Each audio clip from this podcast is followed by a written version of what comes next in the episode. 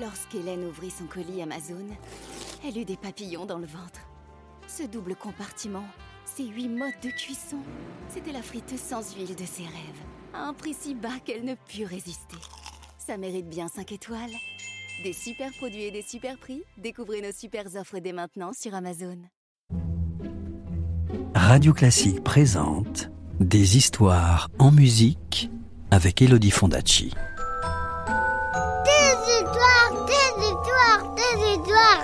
Est-ce que je peux avoir une histoire, s'il te plaît, de me raconter une histoire? Encore une histoire? Bon, d'accord. Tu te souviens que la princesse s'était piqué le doigt à un fuseau et était tombée endormie avec toute la cour? Eh bien, voici ce qui arriva.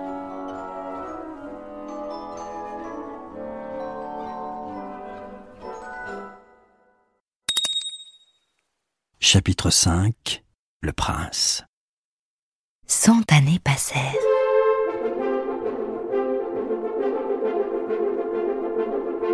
Un beau jour, il prit fantaisie au prince du royaume voisin de partir à la chasse. Il fit sceller son cheval, siffla ses meilleurs chiens, rassembla quelques-uns de ses plus fidèles compagnons, et la brillante compagnie s'élança au grand galop dans la forêt.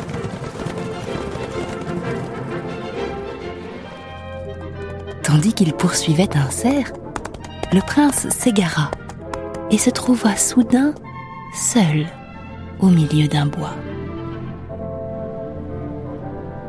Devant lui se dressait une épaisse muraille d'épines, si touffue et si haute qu'elle semblait infranchissable.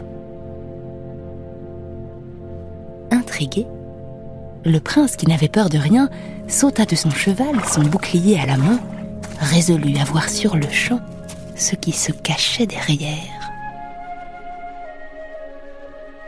Il voulut se frayer un passage au milieu des ronces avec son épée, mais à sa grande surprise, les ronces s'écartèrent d'elles-mêmes pour le laisser passer, laissant apparaître une allée de pierres au bout de laquelle se dressait un magnifique palais qui avait mille tours.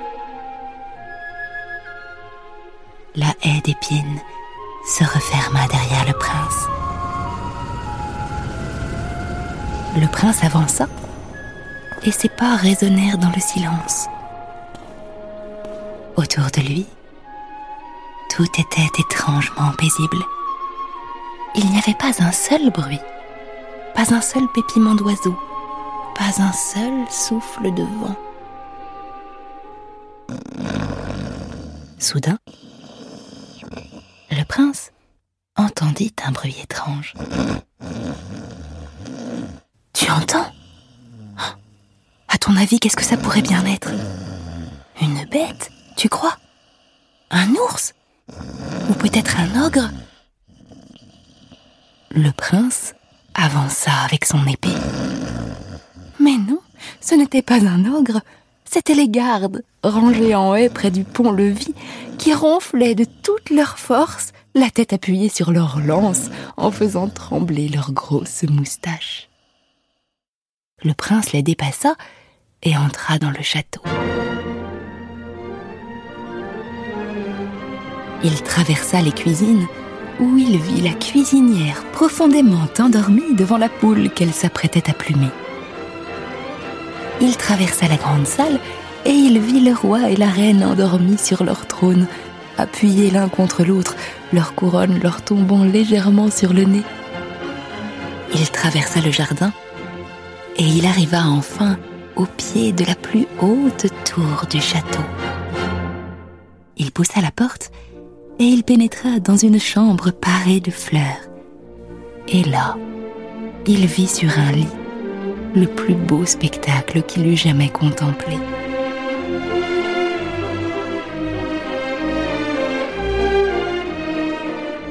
Une princesse au visage adorable qui dormait d'un profond sommeil.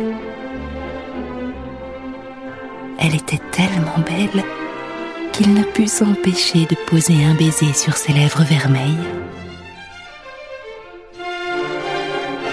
Alors, la princesse ouvrit les yeux et lui sourit.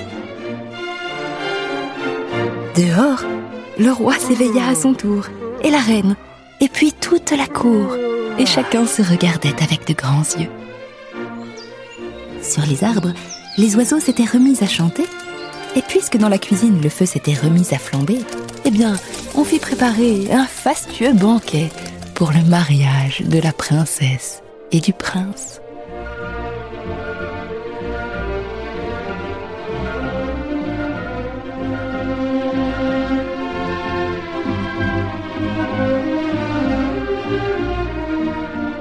Et tu sais, ils se marièrent et ils eurent beaucoup d'enfants.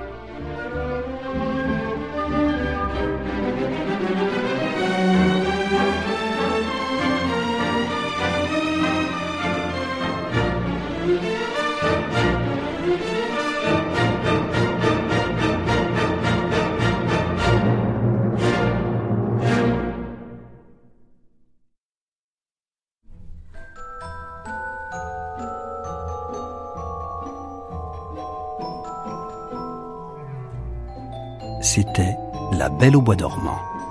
Une histoire écrite et racontée par Elodie Fondacci sur une musique de Piotr Tchaïkovski. Retrouvez La Belle au Bois dormant en livre CD aux éditions Gauthier Langros et d'autres contes sur radioclassique.fr. Radio Classique, des histoires en musique.